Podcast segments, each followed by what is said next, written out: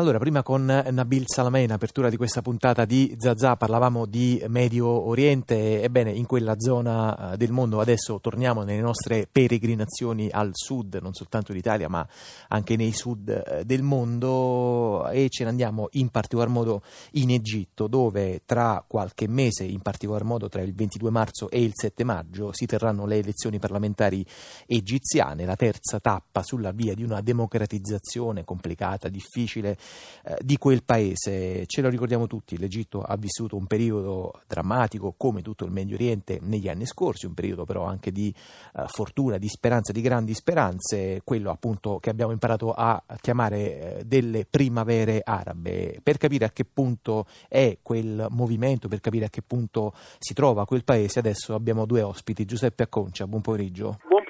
Pomeriggio. È un giornalista che conosce bene quel paese, corrispondente dal Cairo del manifesto del 2011 e per l'editore Ex Orma Edizioni ha appena pubblicato il volume Egitto, Democrazia Militare. Con lui salutiamo anche Gennaro Gervasio. Buon pomeriggio voi. Insegna storia e politica del Medio Oriente alla British University eh, al Cairo. A Concia, intanto cominciamo a raccontare qual è appunto il clima con il quale l'Egitto si prepara ad andare al voto nei prossimi mesi. Sì, all'inizio dicevi che è un percorso di democratizzazione, in realtà c'è poco della democratizzazione che si sperava nella fase successiva alle rivolte del 2011, dopo il colpo di Stato militare del 3 luglio dell'anno scorso, del 2013, quindi più di un anno, ormai un anno e mezzo fa, eh, in Egitto c'è poca democrazia, pochissima, quasi nulla, quindi altro che democrazia militare. Si tratta di un regime militare che va eh, per la settima volta a elezioni, quindi il popolo egiziano è estremamente frustrato e lontano da questo percorso che ha nulla a che fare con la democrazia perché si sceglierà un Parlamento come avete detto precedentemente, in, fase, in, un periodo molto lungo, quindi si voterà da marzo a maggio, ancora quello un, un escamotage per eh, complicare i meccanismi elettorali e finora le elezioni sono state soltanto utilizzate per bloccare il movimento, lo stesso era successo con le elezioni parlamentari nel 2011-2012 che poi hanno portato all'ascesa dei fratelli musulmani e poi a questa eh, così eh, fan, fan, fantasmagorica elezione del 2012 che ha portato portato all'elezione di Morsi, a otto giorni di occupazione di Piazza Tahrir per, la, per arrivare all'elezione di questo presidente che poi dopo un anno è stato deposto e quindi non è riuscito a fare quasi nulla. Quindi più che eh, di eh, elezioni possiamo parlare di una sorta di farsa democratica che si continua a ripetere per quattro anni e ancora una volta saremo spettatori di una tornata elettorale che forse porterà pochissimi egiziani al voto, alle elezioni che hanno portato all'incoronazione dell'ex generale Abdel Fattah al-Sisi che ora è il presidente presidente egiziano, si sono recati alle urne appena il 30 o poco più, 36, forse qualcosa in più per cento della popolazione degli aventi diritto in Egitto, eh, una percentuale bassissima, eh, non che nelle fasi precedenti molte persone si siano recate alle urne, per esempio al referendum costituzionale voluto dai fratelli musulmani, anche lì le percentuali erano molto basse, ma questo dimostra una vera e propria disaffezione da eh, questo tentativo di eh, falsa democratizzazione che sta vivendo l'Egitto, che poi in realtà si tratta di un ritorno in grande stile dell'elite militare a eh, gestire il sistema politico egiziano. Gervasio, lei che cosa aggiungerebbe o che cosa modificherebbe nel quadro che ha appena tratteggiato a Concia? Dunque, in realtà eh, diciamo, c'è una parte della quale giustamente eh, Giuseppe non ha parlato perché è quella che appunto cui c'entra poco la democratizzazione e che però è quella lì che secondo me eh, che darà, diciamo, rende le elezioni comunque interessanti da un certo punto di vista perché, cioè interessanti ovviamente non per quello che si sperava, non perché siano un vettore democratico, tra l'altro credo che nelle ultime ore eh, la corrente popolare di Hamdin Sabah che era, era arrivato terzo alle eh, elezioni del, in cui avevano visto Morsi vittorioso e poi fare lo sparring partner a Sisi un anno fa ha annunciato che si ritirava dalle elezioni perché appunto non c'erano minimo, le minime condizioni democratiche e via dicendo che tra l'altro insomma, non mi pare una scoperta di oggi. Eh, dicevo la parte tra virgolette interessante ovviamente più da un punto di vista diciamo da studioso ma non solo eh, è proprio vedere invece le elezioni come una, diciamo, guardare la ricomposizione dell'elite perché in realtà eh, su questo l'ultima cosa che ha detto Giuseppe non è che non mi trovo d'accordo, non c'è uno, l'elite militare che era eh, compagna e coetanea di Mubarak, insomma non ha sopravvissuto alla sua prima eh, diciamo, allo, quello che veniva chiamato SCAF, no? il Consiglio Supremo delle Forze Armate e quindi adesso da un lato c'è una restaurazione ma non è completa perché comunque il potere dei militari adesso è molto maggiore di quello che avevano il 24 eh, gennaio del 2011 e quindi diciamo, l- io credo che le elezioni serviranno anche per stabilire nuove clientele, nuovi rapporti di di potere, cioè tutta quella parte del regime mubarakchiano che ormai è scomparsa e non può essere ricostruita, oppure per ricostru- ricostruirlo, perché molte analisi secondo me sono fin troppo superficiali nel pensare che è tornato tutto uguale. Il sistema diciamo chiaramente di governo autoritario è ancora più feroce di quello dell'ultimo periodo mubarakchiano, però ovviamente gli uomini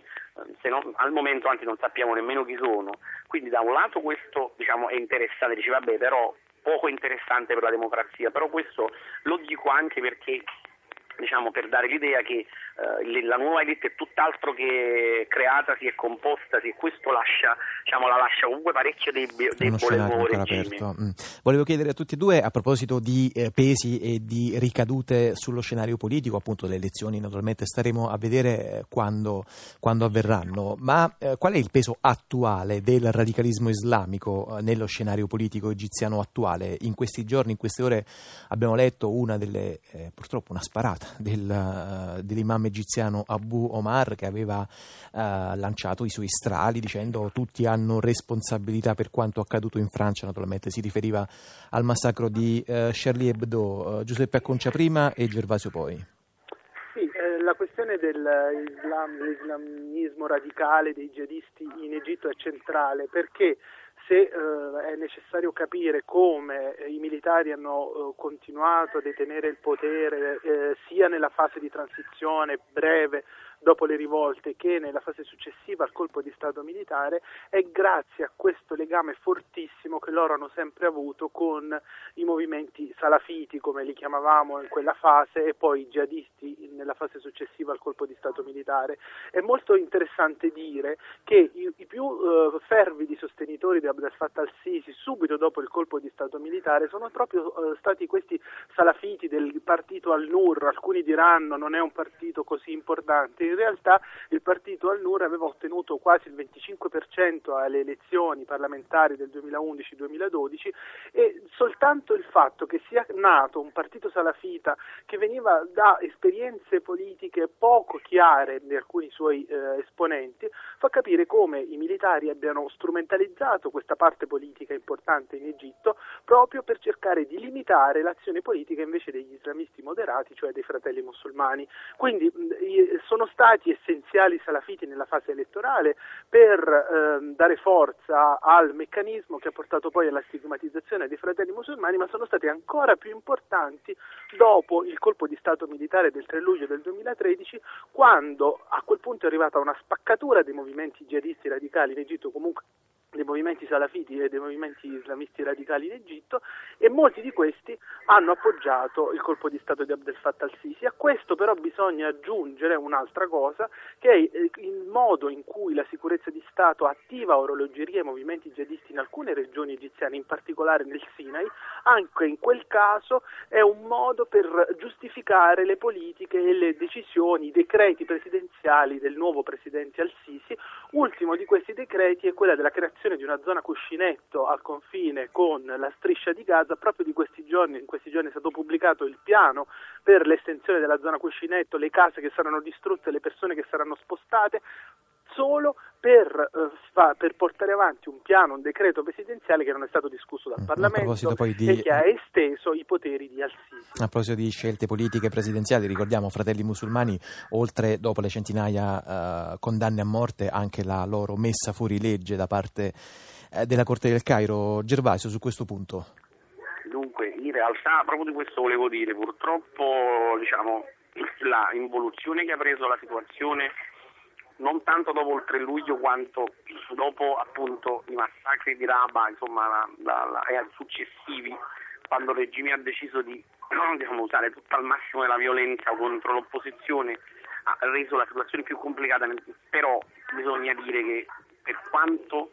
si, i mass media diano appunto, cioè vogliono volesco e il regime sogni l'eliminazione dei fratelli musulmani, che era un sogno coltivato anche da Nasser, insomma che aveva ben altra statura e capacità e anche potere reale sul paese rispetto a quello attuale, non è una cosa che appare e sicuro i fratelli musulmani hanno perso molto consenso, ma non tanto per, per quello, quello, urlato insomma, per, per, la repressione, ma l'hanno perso per quello che non hanno saputo fare anche in quell'anno e anche per come dopo hanno reagito, alla, cioè ignorando di fatto che comunque sì c'è stato l'intervento militare, ma c'è stato anche una grande, cioè una grande manifestazione, una grande dimostrazione di scontentezza da parte degli egiziani. Cioè, quello che intendo dire è che da un lato i fratelli musulmani non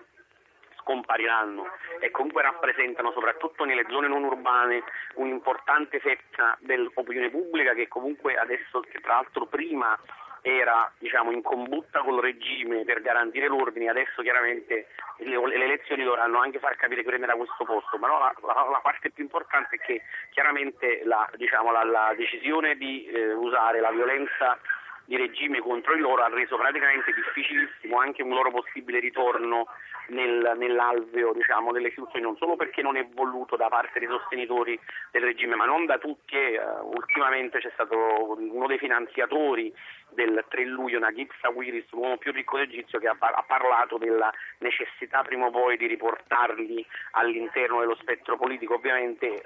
ripuliti però ovviamente la, la, l'involuzione diciamo, securitaria, autoritaria eh, ha reso anche molto difficile la possibilità di un'autocritica certo. da parte dei fratelli musulmani. Acconcia, prima di eh, salutarvi, eh, una delle molte questioni fondamentali che ha diviso il Paese era quella eh, tra eh, la legge civile o la Sharia. Su questo tema se riesci in un minuto a, a dirci a che punto è il dibattito